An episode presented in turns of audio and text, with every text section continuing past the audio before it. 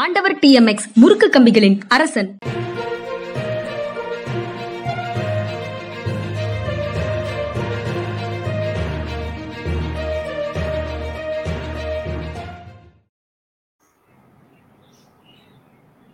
வணக்கம். இது மனிதா மனிதா நிகழ்ச்சி. வணக்கம். இதியுடன் நான் ஐயன் கார்த்திகேயன்.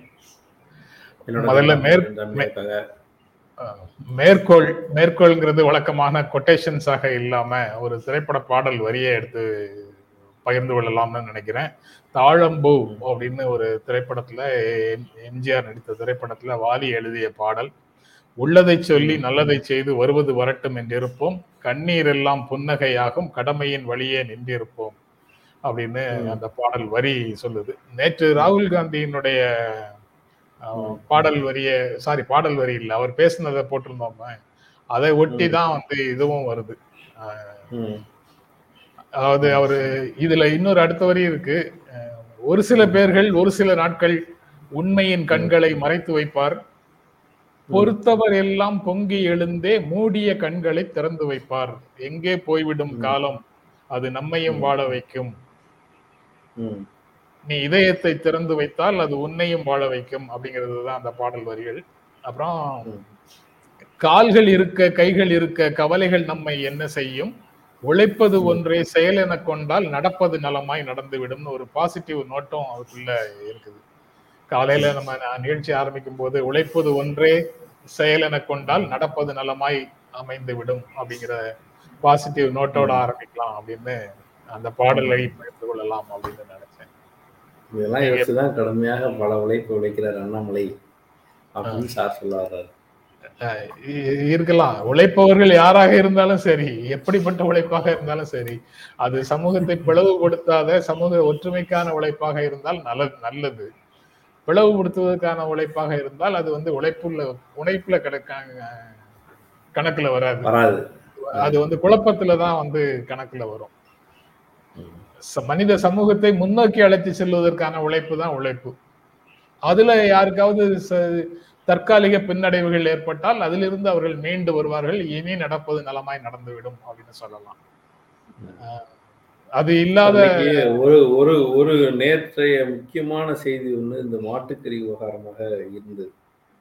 நீங்க சொல்லவும் எனக்கு அது டக்குனு வச்சு சம்மந்தமே இல்லாம தான் வருது நீங்க. அதுல என்னன்னா மாட்டுக்கறி பிரியாணி கூடாதுன்னு அந்த கலெக்டர் தடை விதிச்சிருந்தார். உடனே வந்து இங்க இருக்கிறவர்கள் எல்லாம் எதிர்த்து தெரிவிச்சாங்க அவர் ஒரு உத்தரப்பிரதேசத்தை சேர்ந்த கலெக்டர். அஹ் அது வந்து தடை விதிச்சதுக்கு பிறகு நியூஸ் மினிட்ல இருந்து அவர் அப்ரோச் பண்ணாங்க நானும் அப்ரோச் பண்ணேன். அவர் எடுக்கல. டைவர்ட் போட்டாரு. அப்போ நிறைய பத்திரிகையில இருந்து அப்ரோச் பண்ண ஆரம்பிச்சிட்டாங்க போல. நியூஸ் மினிட்டுக்கு மட்டும் அவர் பேசிட்டு இருந்தாரு பேசினாரு சொல்லியிருக்காரு ஒரு குரூப் வந்து போர்க் போடுங்கன்னு கேட்குறாங்க ஒரு குரூப் வந்து பீஃப் போடுங்கன்னு கேட்குறாங்க போர்க் போடுறங்கன்னு கேட்குறவர்களிடமிருந்து பீஃப் போடுங்கன்னு கேட்குறவங்கள்ட்ட இருந்து த- விலக்கி வைக்கணும். அப்போ ஹிந்துஸ்க்கும் பாதிப்பு வராமல் முஸ்லீமுக்கும் பாதிப்பு வராமல் அதை நான் நிறுத்த வேண்டும் என்பதற்காக நான் முடிவெடுத்தேன் வெளியில் கிடைக்குதுல பீஃபும் கிடைக்குது போர்க்கும் கிடைக்குது யார் வேணும் அந்த வச்சுக்கோங்க. ஜென்ரலாக வந்து இங்கே மட்டன் சிக்கன் ஃபிஷ் மட்டும்தான் கிடைக்குது. அந்த பிரியாணி மட்டும் தான் அலோவ் பண்ணியிருக்கோம். அப்படின்னு பதில் சொல்றாரு. அந்த போர்க்கு கேட்ட கும்பல் யார் என்று பார்த்தால் அஹ், இல்ல, இது யாரு யார் கேட்பாங்கங்கிறது ரொம்ப நல்லா தெரிஞ்ச விஷயம். ஆ, அதாவது சார் நானும் நானும் சாப்பிடுவேன் நீங்கள் நானும் சாப்பிடுவீங்க. நம்ம எங்க எங்கேயோ போயிருக்கோம் பல இடங்கள்ல போயிருக்கோம். நான் வந்து மட்டன் பிரியாணி பார்த்துருக்கேன் சிக்கன் பிரியாணி பார்த்துருக்கேன் ஃபிஷ் பிரியாணி பார்த்துருக்கேன் ப்ரான் பிரியாணி பார்த்துருக்கேன். காடை பிரியாணி கூட பார்த்துருக்கேன் நாட்டுக்கோழி பிரியாணி இது மாதிரி பார்த்துருக்கேன். பீஃப் பிரியாணி நிறைய கடைகளில் இருக்கும். சாப்பிட்றது சாப்பிடாது அவங்களுடைய பிரியம் ஆனால் பீஃப் பிரியாணி இருக்கும். மட்டன்னு சொல்லி பீஃப் போடுற கடைகளும் உண்டு. அது எதுவும் அது உடனே அது ஒரு குறிப்பிட்ட மதத்தை சார்ந்தவர்கள் கடையெல்லாம் கிடையாது. வேற வேற மதத்தை சார்ந்தவர்கள் கடையில் இது மாதிரி லொல்லு வேலைகள் நடக்கிறது நடக்கும். இது எல்லாமே தெரிஞ்சதுதான். ஆனா எங்கேயாவது நீங்க போர்க் பிரியாணி சாப்பிட்டுருக்கீங்களா? இல்ல கேள்விப்பட்டிருக்கீங்களா? போர்க் பிரியாணி விற்கும் கடை அப்படின்னு. இல்ல. இல்ல. அதாவது அதுதான் உங்களுடைய அப்பீஸ்மெண்ட் அப்படின்னு சொல்லுவாங்க. நீங்க ஏன் அதை கேள்விப்படல? பீஃப் வரைக்கும் கேள்விப்படுறீங்க. ஆனா போர்க்கு மட்டும் ஏன் கேள்விப்படல? அதுதான் வந்து நீங்க சிறுபான்மையினருக்கு செய்யக்கூடிய சலுகைகள். அதுதான் உங்களுடைய மைனாரிட்டி அப்பீஸ்மெண்ட் அப்படின்னு சொல்லுவாங்க. அதாவது அவங்க சாப்பிட்றத நாங்க நிறுத்துவோம். நாங்க இயல்புல சாப்பிட்றோமோ இல்லையா அதை வேணும்னு ரொம்ப கேட்போன்ற ஒரு குணம் இருக்கு. இதை புரிஞ்சு கொள்ளாத ஒரு கலெக்டர் ஒருத்தர் இருக்காரு. அது இந்துக்களின் மனம் புண்படக்கூடிய இடம் இல்ல. போருக்கு எனக்கு கிடைக்கல அப்படின்றது வந்து இந்துக்களுடைய இயல்பான ஒரு பழக்க வழக்கம் கிடையாது. அது வம்புக்கு இழுக்கப்படுகிறது. அந்த அந்த குரூப் கேட்டுச்சுன்னு சொல்லி உடனே வந்து நிப்பாட்டுறதுக்கான முயற்சி வந்து ரொம்ப மோசமான ஒரு முயற்சியாக எனக்கு படுது. அதை வந்து ஒரு பெரிய விஷயம். அதனால நாங்க வந்து நிறுத்தணும்னு சொல்றதே வந்து தப்பா இருக்கு. அந்த இதுக்கு- எதிராக வந்து இதுக்கு அதுதான் காரணமா? கேப்டன் ஒரு கமெண்ட் போட்டிருக்காரு. மனசு உடைஞ்சு போயிட்டாரு. இருக்காதா பின்ன? இதுல இது இன்ன வருஷம் உங்களோட ஒட்டும் உறவுமா பழகிட்டு இப்படி திடீர்னு ஆயிடுச்சுன்னா என்ன பண்றது? அப்படியே கண்ணில் தண்ணி வச்சுட்டாரு. காப்பி போட்டு தரீங்களா? சித்த இருடா அம்பி அப்படின்னு ஒரு டயலாக போட்டு இது எந்த கேரக்டர்னு சொல்லி கேட்டிருக்காரு. எந்த கேரக்டர் தெரிஞ்சு ஜென்ரா மீடியா தான் பரிசு தரணுமா? இப்ப நான் சொல்லிடுவேன் கடைசியில பரிசு நீங்க தான் தரணும். ஆனா இவ்வளவு நேரம் வந்து யாரும் சொல்லலையே. நம்ம எனக்கு தெரியும் உங்களுக்கு தெரியுது ரைட்டு இல்ல இன்னொன்னு இந்த இந்த குறிப்பிட்ட பிரச்சனையோடைய இதுல வந்து ஒரு கலெக்டர் ஒரு ஸ்டாண்ட் எடுக்க ட்ரை பண்றதுங்கிறது ரொம்ப மோசமா இருக்கு. இந்துக்கள் மனம் புண்படும் அதனால நான் பீஃப் வேணாம்னு சொன்னேன்றாரு. எஸ்சி ஆணையம் வந்து ஒரு ஒரு அறிக்கை கொடுத்துருக்கு. எனக்கு தெரிஞ்ச நிறைய நண்பர்கள் வந்து பீப் சாப்பிடுவாங்க. எனக்கு தெரிஞ்ச நிறைய நண்பர்கள் அவர்கள் எல்லாருமே வந்து இந்து மதத்தின் வேறு வேறு பிரிவை சார்ந்தவர்கள். பீஃபை வந்து இந்து மொத்தமா வெறுப்பான் அப்படின்ற இடத்திற்கு நகருவதற்கான வாய்ப்பே இல்லை. ஒண்ணு. இரண்டாவது ஒரு குறிப்பிட்ட சமூகம் மட்டும்தான் சாப்பிடுன்றதையும் சொல்ல முடியாது. எஸ்சிஎஸ்டி ஆணையத்திலேருந்து அந்த கேள்வி கேட்கப்பட்டிருக்கிறதுனால அவங்க அதிகமாக சாப்பிட்றாங்க அப்படின்ற இடத்திற்கு அது நடத்தப்படாம அவர்கள் வந்து அதை கழிப்பதில்லை. சாட்கள்ல கழிவும் உண்டு சில பேர் சாப்பிட்றதும் உண்டுன்ற மாதிரியான ஒரு இடம் இருக்குன்னு அவர்கள் வந்து கேள்வி கேட்டிருக்காங்க. இது முஸ்லிம்களுக்கு மிச்சம் சாட்கள் பயன்படுத்துறதுக்கான ஒரு விஷயத்துக்கு நீங்க எதிராக செயல்படுறதுங்கிறது வந்து ஒரு பாகுபாடு இல்லையா? இந்த பாகுபாட்டை நீங்கள் செய்கிறீர்கள் என்பதற்காக உங்கள் மீது ஏன் நடவடிக்கை எடுக்கக்கூடாதுன்ற கேள்விய கேட்டிருக்காங்க. இதுவும் போயிட்டு இருக்கு போயிட்டு இருக்கு அந்த சிக்கல்கள் என்ன எதன் அடிப்படையில வருது? அவருக்கு ஒரு புரிதல் இருக்கா அப்படின்னு நீங்க கேட்டீங்க. பொதுவாக அட்மினிஸ்ட்ரேஷனுக்கு ஒரு பார்வை இருக்குதோ அப்படின்னு எனக்கு ஒரு சந்தேகம். அட்மினிஸ்ட்ரேஷன்னா நாட்டினுடைய அரசாங்கத்துக்கு மட்டும் இல்ல குடும்பத்தில இருந்து ஆஹ், தெருவுல உண்டான பிரச்சனைகள்ல இருந்து எல்லா இடங்கள்லயும் நிறுவனங்கள்ல அலுவலகங்கள்ல உண்டான பிரச்சனைகள் வரைக்கும் என்ன தோணுதுன்னா சரி தப்பு அப்படிங்கிறதுக்கு சார்ந்து நமக்கு முடிவெடுக்கிறது இல்ல ஒரு வம்பு வர வேண்டாம். எதுக்கு ஒரு கான்ட்ரோவர்சி ஒரு சர்ச்சை எதுக்கு? அமைதியாக போயிடுறது நல்லது அப்படிங்கிற மாதிரியான மனநிலை ரொம்ப அளவுக்கு அதிகமாக இருக்கு. அதுல வந்து எது சரி அரசமைப்பு சட்ட ரீதியாக அல்லது அலுவலக விதிகள் ரீதியாக அல்லது குடும்ப வேல்யூஸ் தொடர்பாக அல்லது மனித விழுமியங்கள் தொடர்பாக எது சரி அந்த சரி என்பதை நடைமுறைப்படுத்துறதுக்காக நம்ம உறுதியாக இருப்போம் அப்படிங்கிற பார்வை வந்து முற்றிலுமாக குறைந்து போய். எதுக்கு சர்ச்சை? ஹிஜாப் போடக்கூடாது அப்படி ஹிஜாபை நீங்க போட்டுட்டு வந்தீங்கன்னா நாங்க வந்து காவி துண்டை கழுத்துல கட்டிட்டு வருவோம். அப்படின்னு சொன்னா காவி துண்டு இது வரைக்கும் பிக்சர்லயே இல்லையா ஏன் புதுசா ஒரு பிரச்சனையை கிளப்புறீங்க? அப்படின்னு கேட்கறதுக்கு பதிலாக அவர்கள் அப்படி சொல்கிறார்கள் அதனால நீங்க எடுத்துருங்க. வாங்கோலி வாங்கோலி கேக்குது. அப்ப நாங்க வந்து ஸ்பீக்கர்ல வேறு பாடல்களை போடுவோம். அப்படின்னு சொன்னா அவங்க அந்த பாட்டெல்லாம் போடுறேன்னு சொல்றீங்களே ஏன் புதுசா இப்படி ஒரு பிரச்சனையை கிளப்புறீங்கன்னு கேட்கறதுக்கு பதிலாக ஏற்கனவே இருக்கிற சிஸ்டத்தை அவங்க கேக்குறாங்க அதனால நீங்க அதை நிறுத்திடுங்க. பீஃப் வந்து இந்துக்களில் பெரும் பகுதி மக்களால சாப்பிடப்படுகிறது அப்படிங்கிறது இருக்கு. அப்படி இருக்கும்போது அவர்கள் வந்து போர்க்கு கேக்குறாங்க அப்படின்னு காரணத்தை சொல்லி பீஃபுக்கும் தடை விதிக்கிறது அப்படிங்கிறது ஒரு பெரிய இது- இதுதான் நடைமுறை. அட்மினிஸ்ட்ரேஷனுடைய நடைமுறைங்கிறது இதுதான். இதுல சரியா தப்பாங்கிறத விட அவர்களுக்கு வந்து ஒரு சர்ச்சை இருக்க வேண்டாம். வம்பு எதுவுலயும் நம்ம சிக்கிக்க கூடாது. அந்த பக்கத்துல இருந்து ஒரு இழுப்பு இழுக்கிறாங்க இந்த பக்கத்துல இருந்து ஒரு இழுப்பு இழுக்கிறாங்க. மத்தளத்துக்கு ரெண்டு பக்கமும் இடி அப்படின்ற மாதிரி ஒரு நிலை வேண்டாம் அப்படின்னு ரெண்டு பக்கத்தையுமே தவிர்க்கிறது அப்படின்னு போறாங்க. அது வந்து சரியான நடைமுறையா அப்படிங்கறது அட்மினிஸ்ட்ரேஷன்ல இருக்கிறவங்க தான் நிலைநிறுத்தணும். அவர்களுக்கு அறிவுறுத்தணும். பொறுப்புல இருக்கக்கூடிய அதிகாரிகளுக்கு அவர்கள் தான் அறிவுறுத்த வேண்டும். அடுத்த ஒரு பிரச்சனை வந்து வந்தது. அதில் வந்து பாப்புலர் ஒப்பீனியனுக்கு எதிராக பேச போறேன்னு நினைக்கிறேன்.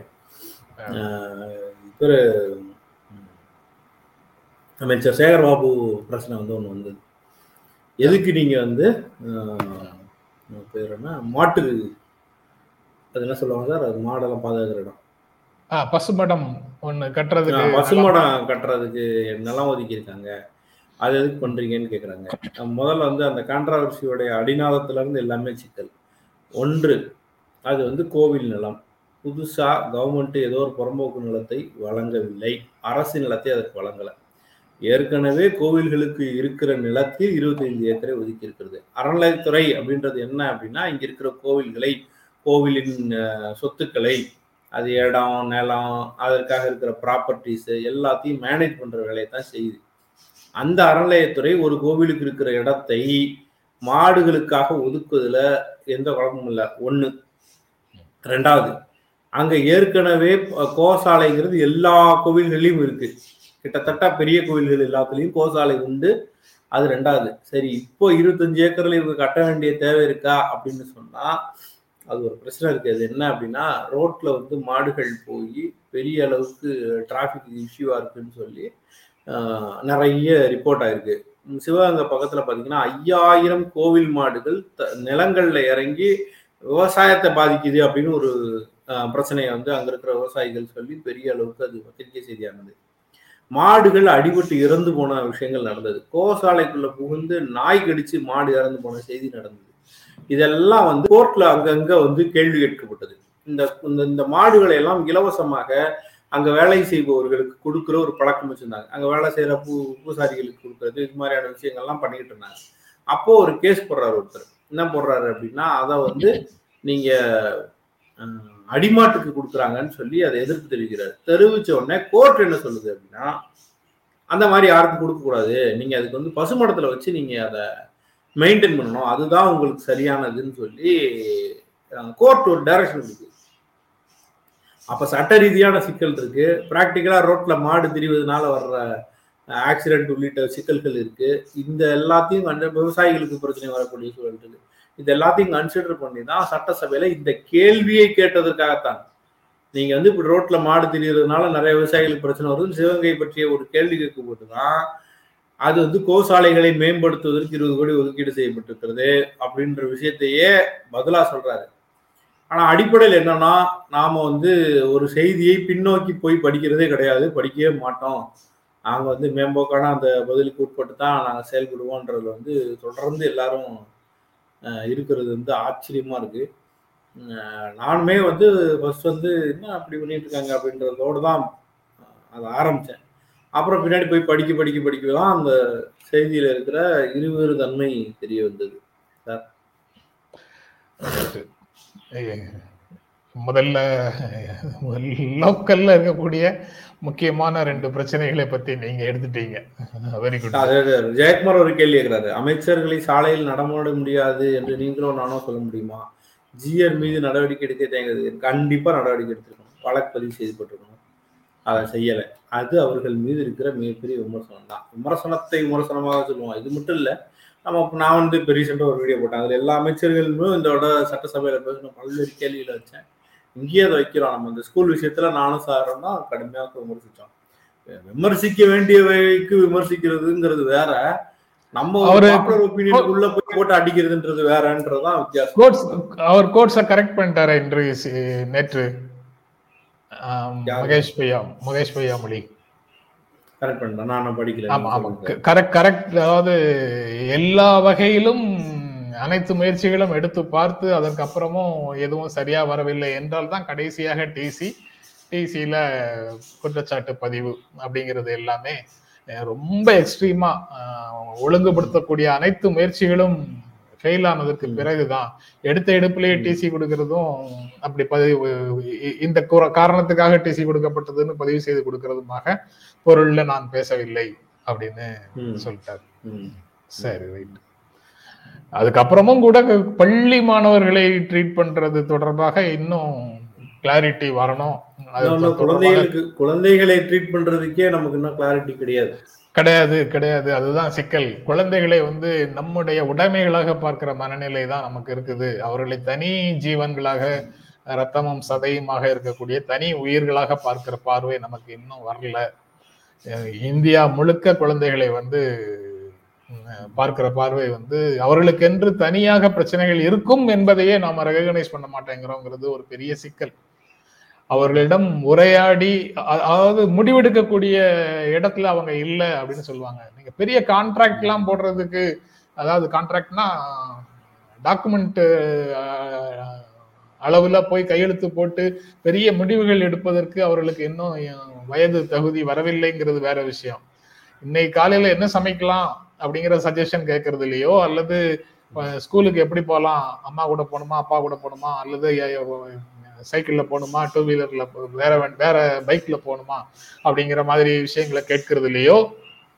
ஆஹ், அவங்களுடைய விருப்பத்தை கேட்கிறது அல்லது பார்க்குக்கு போகணுமா சினிமாவுக்கு போகணுமா கோயிலுக்கு போகணுமான்னு கேட்கறது இல்லையோ கூட அவர்களுடைய கருத்தறிந்து செயல்படுவதுங்கிறது கிடையாது. நம்ம வசதிக்கு நம்ம நண்பர்கள் வீட்டுக்கு அவங்கள வந்து எக்ஸ்ட்ரா லக்கேஜா அவங்களையும் கூட்டு போறோம். அவர்களுடைய நண்பர்கள் வீட்டுக்கு அவங்களுடைய கிளாஸ்மேட் வீட்டுக்கு நம்ம போறோமாங்கிறது பெரிய கேள்வி. இப்படி எல்லா விஷயங்கள்லயும் நம்ம வந்து நம்ம சுய ஆய்வு செய்ய வேண்டிய அவசியம் இருக்கிறதாக. நினைக்கிறேன். குழந்தைகள் விஷயத்திலையும் கூட. சரி எடுத்த செய்திகளுக்குள்ள போயிடலாம் இதுலயே பாதி நேரம் முடிஞ்சிடுச்சு. இதுவும் செய்திதானே சார்? இதுவும் செய்திதான் செய்திதான். புதிய பிரதமராக இலங்கையில புதிய பிரதமராக ரணில் விக்ரமசிங்கே பதவியேற்றிருக்கிறாரு. நீதிமன்றங்கள் நீதிமன்றம் வந்து ராஜபக்சேக்கு மஹிந்த ராஜபக்சே அல்லது ராஜபக்சேயை சார்ந்த குடும்பத்தை சார்ந்தவர்கள் நாட்டை விட்டு வெளியேறுவதற்கு தடை விதிச்சிருக்கிறாங்க. இந்த ரெண்டு விஷயமும் முக்கியமானது. அது போக ஒரு மஹிந்த ராஜபக்சேக்கு எதிராக மக்களுடைய உணர்வு இருக்கு. அதை சரி செய்யற வரைக்கும் கொஞ்சம் அந்த வேகம் அடங்குற வரைக்கும் இடைக்கால ஏற்பாடுகள் மூலமாக அந்த கோபம் தனியும் வரைக்கும் ஏதாவது மாற்று ஏற்பாடுகள் நடக்கும்னு எதிர்பார்த்த மாதிரியே நடக்குது. அது போயிட்டு இருக்கு இந்த சமயத்துல எனக்கு வந்து இன்னொரு செய்தி இருக்கிறத பகிர்ந்து கொள்ள வேண்டியது அவசியம் நினைக்கிறேன். பிலிப்பைன்ஸ்ல ஒரு முப்பது வருஷத்துக்கு முன்னாடி மார்க்கோஸ்னு ஒரு மிகப்பெரிய சர்வாதிகாரிய மக்கள் இதே மாதிரி விரட்டினாங்க. அவர் மனைவி ஆடம்பரத்தின் உச்சமாக அனைத்து பொருட்களையும் சேகரித்து வைத்திருந்தாருங்கிறதெல்லாம் பாட்டு காமிச்சு அவங்கள தப்பி ஓடுற அளவுக்கு அவங்க அவங்களுக்கு மக்களிடத்துல இருந்து எதிர்ப்பு வந்தது. இப்போது அதே நாட்டுல அவருடைய மகன் வந்து அந்த பேக்கேஜ் எதுவும் எனக்கு பொருந்தாது நான் என்ன செய்யறேங்கிறத பொறுத்து என்னை முடிவு செய்யுங்கள் அப்படின்னு சொல்லி அதிபர் தேர்தலில் வெற்றி பெற்றிருக்கிறார்னு ஒரு செய்தியை படித்தேன். இன்னும் முழுமையாக படிக்கல மேம்போக்காக ஆஹ் எனக்கு அது அந்த மக்களுடைய மனநிலையில ஏற்படுற மாற்றம் இருக்கு பாருங்க. அது எனக்கு அந்த இடத்துல அந்த செய்தியை படிக்கும்போது ஒரு முக்கியமான கேள்வியாக எனக்கு எழுந்தது. இங்க தமிழ்நாட்டுல கூட ரெண்டாயிரத்தி பதினெட்டு பதினெட்டு பதினேழா பதினெட்டு ஜெயலலிதா அம்மையாருடைய மரணத்திற்கு பிறகு ஒரு சசிகலா மேல திடீரென்று அவ்வளவு வெறுப்பு வந்து மக்கள் மத்தியில தெரிஞ்சது. ஆனா அதுக்கு பிறகு அது அப்படியே சப்சைட் ஆயிடுச்சு. தணிந்து விட்டது. இந்த மன மாற்றங்களுக்கு கான்கிரீட்டா எதாவது நடந்து மனமாற்றம் வருதா? இல்ல காலம் வந்து அந்த கோபத்தை தணிக்கிறதா? அப்படிங்கிற கேள்வி வந்து. வருது. பட் இது எல்லாமே அந்த செய்திகளை படிக்கும்போது வர்ற சைடில் இருக்கக்கூடிய கேள்விகள். நேரடியாக அதுக்குள்ள உண்டான விஷயம் ரணில் விக்ரமசிங்கே வந்தது இன்றோ நாளையோ அமைச்சர்கள் பொறுப்பேற்பார்கள். அவருடைய தேர்வின்படி அமைச்சர்கள் பொறுப்பேற்பார்கள். ஓரளவுக்கு நாட்டில் இருக்கக்கூடிய பொருளாதார நெருக்கடியிலிருந்து மீண்டு வருவதற்கான தேவைகளை அவர்கள் செய்வார்கள். ரணில் விக்ரமங்கே விக்ரமசிங்கேக்கு உலக அளவுல பல நாட்டு தொடர் தலைவர்களோட தொடர்பு இருக்கு.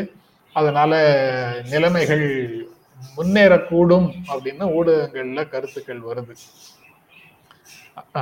அதான். அந்த செய்தி விவசாயிகளை பாதிக்கும் ஆலைகளுக்கு அனுமதி இல்லை. காவிரி டெல்டா வந்து அந்த வேளாண் மண்டலமாக பாதுகாக்கப்படும் அப்படிங்கிற முந்தைய அரசினுடைய அதே நிலைப்பாட்டை திராவிட முன்னேற்ற கழக அரசும் கடைபிடிக்கிறது விவசாயத்தை பாதிக்கக்கூடிய எந்த விதமான ஆலைகளுக்கும் காவிரி டெல்டாவுக்குள்ள அனுமதி இல்லை அப்படின்னு சொல்லியிருக்கிறாரு.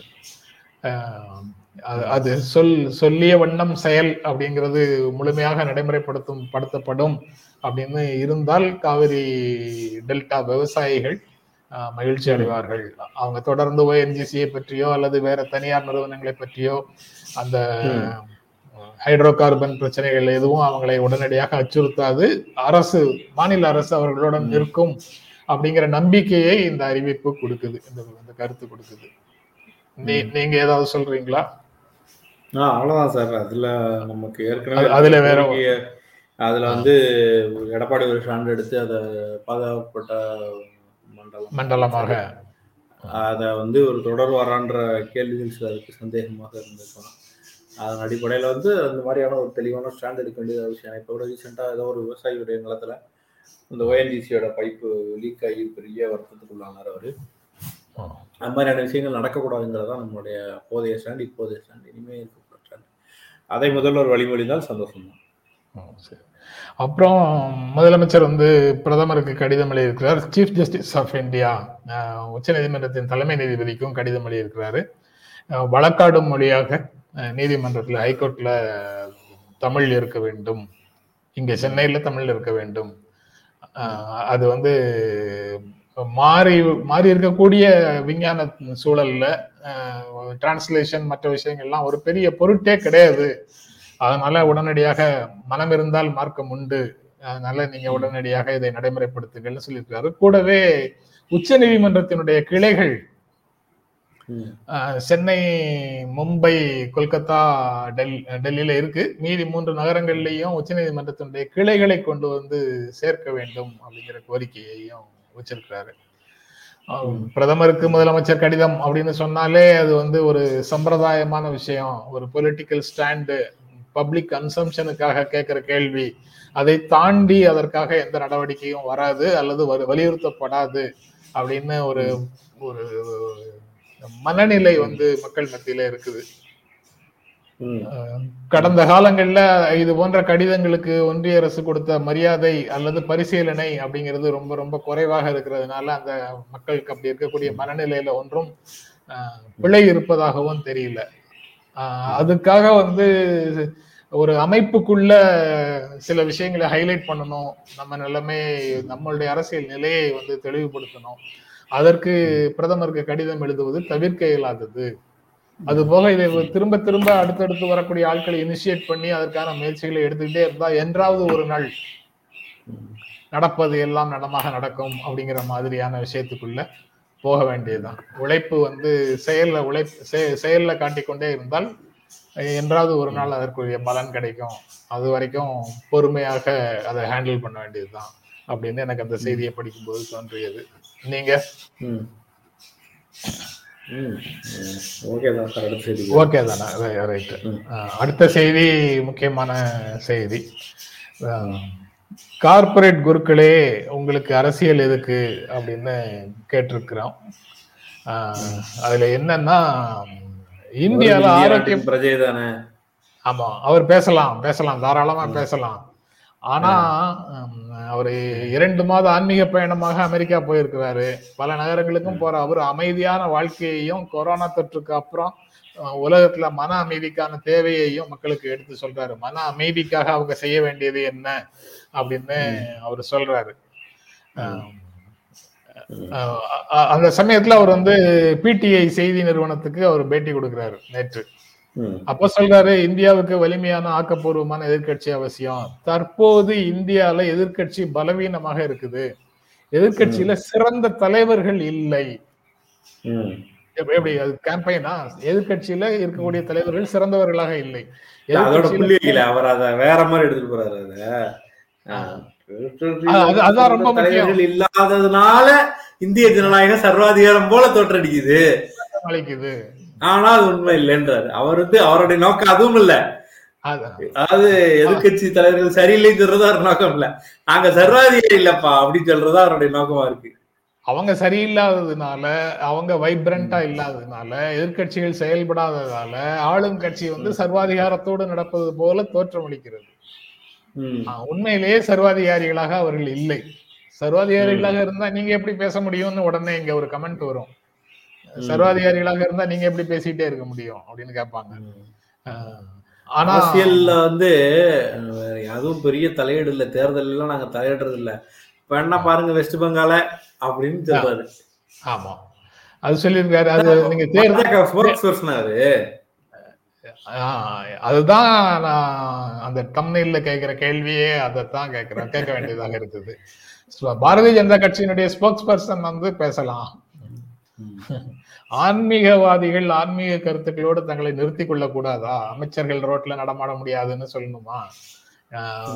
ஆளும் கட்சி சிறப்பாக செயல்படுகிறது எதிர்க்கட்சி சிறப்பாக செயல்படவில்லைன்னு சொல்லணுமா? ஆளுங்கட்சி சர்வாதிகார நடவடிக்கைகளில் ஈடுபடவில்லை அப்படின்னு சொல்லணுமா? அது தோற்ற மயக்கம் தான் அப்படின்னு சொல்லணுமா. அப்போ உங்களுடைய நோக்கம் என்ன. இது வாலண்டரியா நடக்குதா? இல்ல திட்டமிட்டு கார்ப்பரேட் நிறுவனங்கள் மூலமாக இந்த குருக்கள் மூலமாக கார்ப்பரேட் நிறுவனங்கள் ஒரு பக்கம் இந்த கேம்பெயின நடக்குது மதம் சார்ந்த நிறுவனங்கள் ஒரு பக்கம் இந்த மாதிரி கேம்பெயினை நடத்துது அரசியல் பிரச்சாரத்தை நடத்துது. நேரடியாக கம்யூனல் டென்ஷன்ஸை வந்து மதம் சார்ந்த குருக்கள் வந்து வெளிப்படுத்துகிறார்கள். அவங்க எல்லாம் அந்த அரசியல் வந்து டாலருக்கு நிகரான விலை குறையும். காசு பெட்ரோலுக்கு குறையும் அது குறையும் இது குறையும் இப்ப போய் கேட்டா பத்திரிகையாளர்கள் சண்டை போடுறாப்புல திட்டுறாப்புல. சாமியார். அவர் பேர் வந்து பாபா ராம்தேவ். கடைசியில் அவர் வந்து இந்த இந்த சின்ன சின்ன ஐட்டத்தெல்லாம் சோப்பு சீப் கண்ணாடிலாம் விற்கிற கடையை ஆரம்பிச்சு அதில் பலம் நல்லா பலன் அனுபவிச்சிட்டாரு. திடீர்னு அவர் வாட்டா கோவிட் வேக்சின் மாதிரி பேர் வச்சு எல்லாத்தையும் ஒரு மருந்து வச்சு விற்க ட்ரை பண்ணுறாரு கோவின் இல்லை நம்ம ஒன்று இவங்களோட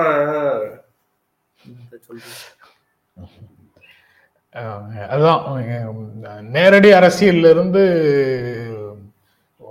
மதம் மதம் சார்ந்த விஷயங்கள் அல்லது ஆன்மீகம் சார்ந்த நபர்கள் வந்து நேரடி அரசியல்ல அதனுடைய பிரச்சாரத்தின் தன்மையோடு கூடிய விஷயங்களை பேசாமல் இருப்பது நல்லதோ அப்படிங்கிற கருத்தை வந்து பகிர்ந்து கொள்ள வேண்டியது இருக்குது. அவர்களும் குடிமக்கள் தானே அவர்களும் கருத்து சொல்லலாம் தானே அப்படின்னு கேக்குறாங்க. நண்பர் ஒருவர் கூட கேட்டிருக்கிறாரு. நீங்க எப்படி அதை பார்க்கறீங்கன்னு சொல்லிட்டீங்கன்னா நம்ம எடுத்த செய்திகள் முடிஞ்சது. நம்ம.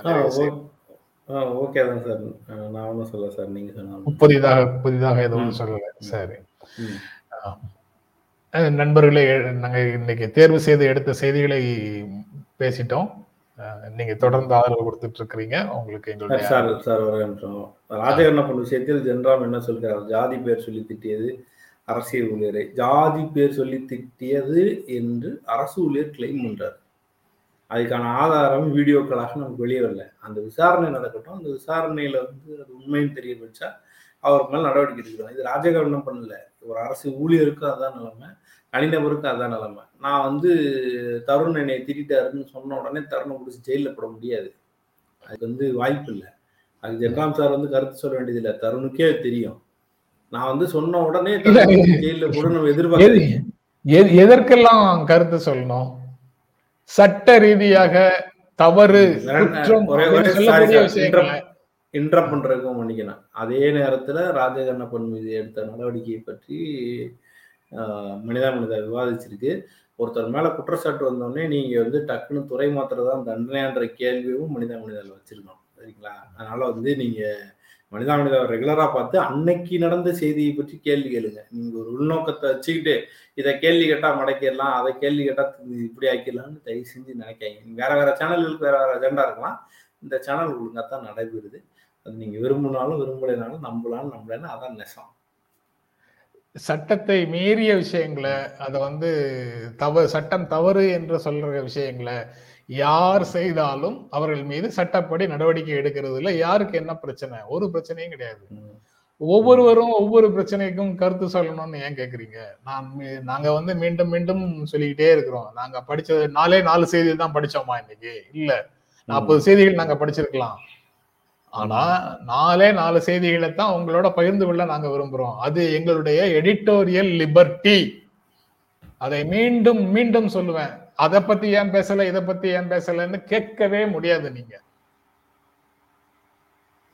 அது ரொம்ப தெளிவாக நாங்க ராஜகட்டப்பட்டு நடந்து வந்து இப்போ இப்போ மினிமம் வந்து நாலஞ்சு மாசம் இருக்கும்னு நினைக்கிறேன். அந்த பழைய செய்தி இப்போ பேசுன்னு சொல்றது வந்து சரியில்லை. இன்னைக்கு இருக்கிற விஷயத்த பேசியாச்சுல. இன்னைக்கு வந்து ரெண்டு விஷயம் இருக்கு. பாப்புலர் ஒப்பீனியன் இன்னைக்கு சேகர் பாபு செய்தது மகா பாவம்னு சொல்லுது.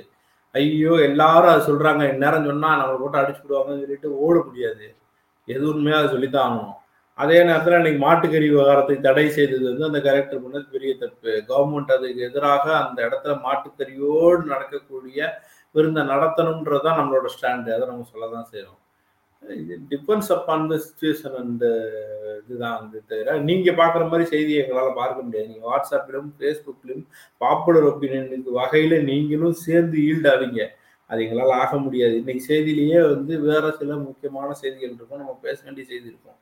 நீங்கள் நேற்று எடுத்துக்கிட்டீங்க அப்படின்னா அந்த தேச துரோக குற்றம் வந்து இருக்குன்னு சொல்லி அந்த ஒன் டுவெண்ட்டி ஃபோர் ஏவ டிபார்ட்மெண்ட் தான் நம்ம பெருசாக பேசணும். எந்த பத்திரிகையோ எந்த சோசியல் மீடியாலயோ அதுல மிகப்பெரிய அளவுக்கு விவாதம் வந்திருக்காது. ஏன்னா அது பாப்புலர் ஒப்பீனியன் கிடையாது.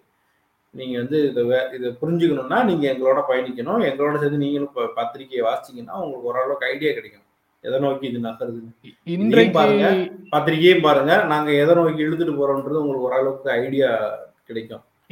சும்மா நாங்க பெரும்பாலும் செய்யறோன்றக்காக சொல்லல. இன்றைக்கு பெரும்பாலான ஆங்கில நாளிதழ்கள்ல அகில இந்திய அளவுல எல்லா இடங்கள்லயும் தேச துரோக சட்டம் நிறுத்தி வைக்கப்பட்டது குறித்த தலையங்கங்கள் அதுக்கப்புறம் எடிட் பேஜில் ஆர்டிகிள்ஸ்னு நிறைய இருக்கு. அது எல்லாத்தையும் எல்லா நண்பர்களும் வாய்ப்பு இருந்தால் அதை எல்லாத்தையும் எவ்வளவு முடியுமோ அதை அவ்வளோத்தையும் படிச்சு பார்க்கறது நல்லது அப்படின்னு நினைக்கிறேன். அது அது போன்ற சமூகத்துல ஒவ்வொரு தனி மனிதரிடத்திலையும் ஒரு சமூகமாகவும் சமூகத்தில் இருக்கக்கூடிய கருத்துக்கள் வந்து ஜனநாயகத்தை செழுமைப்படுத்தும் விதமான கருத்துக்கள் மேலோங்குவதற்கான சிறு பங்களிப்பாக மட்டுமே தான் எங்களுடைய செயல்பாடு. அதை தவிர நாங்க வந்து பெரிய கிளைம்ஸ் டால் கிளைம்ஸ் எதையும் வைத்துக் கொள்வதே இல்லை அப்படிங்கிறதையும் மீண்டும் சலீம் சலீம் டோன்ட் கெட் ஆங்கிரின்னு இருக்காங்க ஒரு புள்ளி கூட ஆங்கிரி கிடையாது ஆங்கிரி இல்லை இல்லை. பாப்புலர் ஒப்பீனியன் கிரியேட் பண்றது அப்படின்றது தான் இந்திய அரசியலில் இன்னைக்கு நடக்கக்கூடிய ஒரே ஒரு விஷயம். பாப்புலரா நீங்க எல்லாரும் ஒரு விஷயத்த ஆ அப்படியா அப்படின்னு பேச வைக்கிறதுக்கான முயற்சி நடக்குது. அதுல நீங்க எல்லாரும் பேசுற டோனே மாறுது. அப்போ வந்து அதை வந்து இழுத்துட்டு போக வேண்டி சொல்ல வேண்டியது இருக்கு. இது ரொம்ப சிம்பிள் ஜென்ராம் திமுககாரரு ஐயன் வந்து திமுக ஆதரவாளர்னு நீங்க சொல்லிக்கிட்டே திரும்ப திரும்ப ஒரு பத்து பேர் சேர்ந்து சொல்லுகிற ஒப்பீனியன் கடைசியில இந்த இந்த இந்த ஒப்பீனியனை எல்லாம் அப்படியே லெஃப்ட்ல நகர்த்திடலாம். இவங்க எல்லாரும் பேசுறத கேட்கவே தேவையில்லை. இவங்க எல்லாம் திமுக ஆதரவாக மட்டும்தான் பேசுவாங்கன்னு சொல்லி சொல்லுகிற உண்மையை தவிர்த்துறோம் இன்னைக்கு யூட்டர்ல ஒரு ஆர்டிகல் போடுறேன். நீங்க போய் பாருங்க. இன்னைக்கு நான் பேசின விஷயத்த ஆர்டிகல்ல போட்டிருக்கேன். அத்தனை ஆதாரங்களையும் தொகுத்து போட்டிருக்கேன். படிக்காம கமெண்ட் போடுறான். எனக்கு ஒரு. பிரச்சனையும் இல்லை. நான் சம்பாதிக்கிறத சம்பாரிச்சிட்டு இருக்கேன். ஆனா ஆதாரங்களை அடுக்கி போட்ட ஒரு விஷயத்தை படிக்காம அது கமெண்ட் போடுறான். இது எனக்கு பாதிப்பு இல்லை. அந்த படிக்காம பேசுகிற நண்பருக்கு பாதிப்பு. அவருக்கு உண்மை போய் சேர்றது இல்ல. வெகுமக்கள் என்னவாக பேசணும்னு நினைக்கிற விரும்புறாங்களோ அந்த இடத்துக்கு தள்ளி அதையே பேச வைக்கிறாங்க.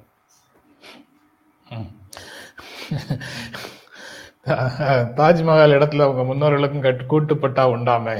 அப்படின்னு சொல்லி ஒரு கேள்வியை கேட்கிறாரு ஜெயக்குமார் ரைட்டு ஒரு ஒரு ஒரு அம்மா வந்து அந்த ஏரியால இருக்கிற மன்னர் பரம்பரை வந்து ஒரு கமெண்ட் போட்டிருக்காங்க. அதுக்கு கேட்கறாங்க சரி.